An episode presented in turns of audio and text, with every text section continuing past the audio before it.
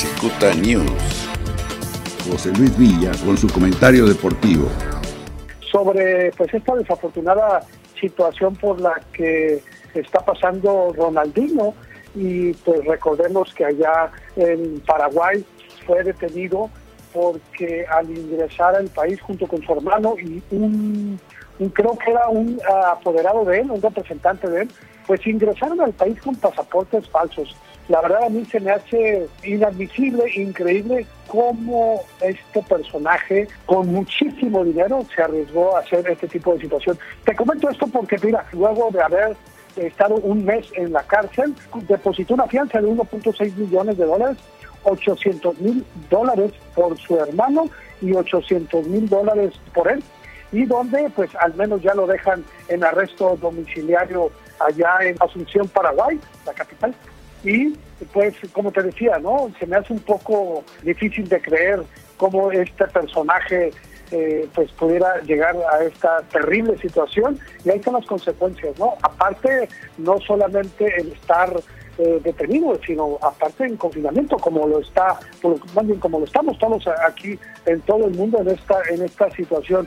Por otro lado, también en algunos medios de comunicación había escuchado por ahí, leído también, sobre que no estaban de acuerdo en la postura que tomó allá en la liga, en la Bundesliga, equipos como el Bayern Múnich, y esto a que apenas el día de ayer dieron su primer entrenamiento allá en el Stadion Stappen, que es el campo de entrenamiento.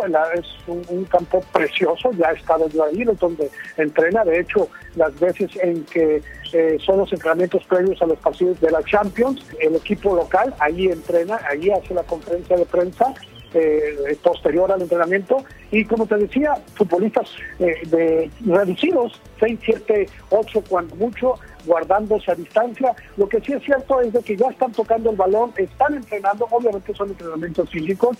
El portero por ahí, Manuel Müller, este excelente portero que a la vez también es el capitán del equipo del Bayern Múnich, pues por ahí se dio unas palabras y obviamente pues agradeciendo al club, a sus compañeros, pues ya te imaginarás, ¿no?, todo lo que representa, y que seguramente estaremos viendo pues no solamente en el fútbol, en el básquetbol, en el béisbol, en todos los deportes, a la hora que los deportistas salgan a la calle pues con sus compañeros a entrenar y a tratar de retomar esta desafortunada situación.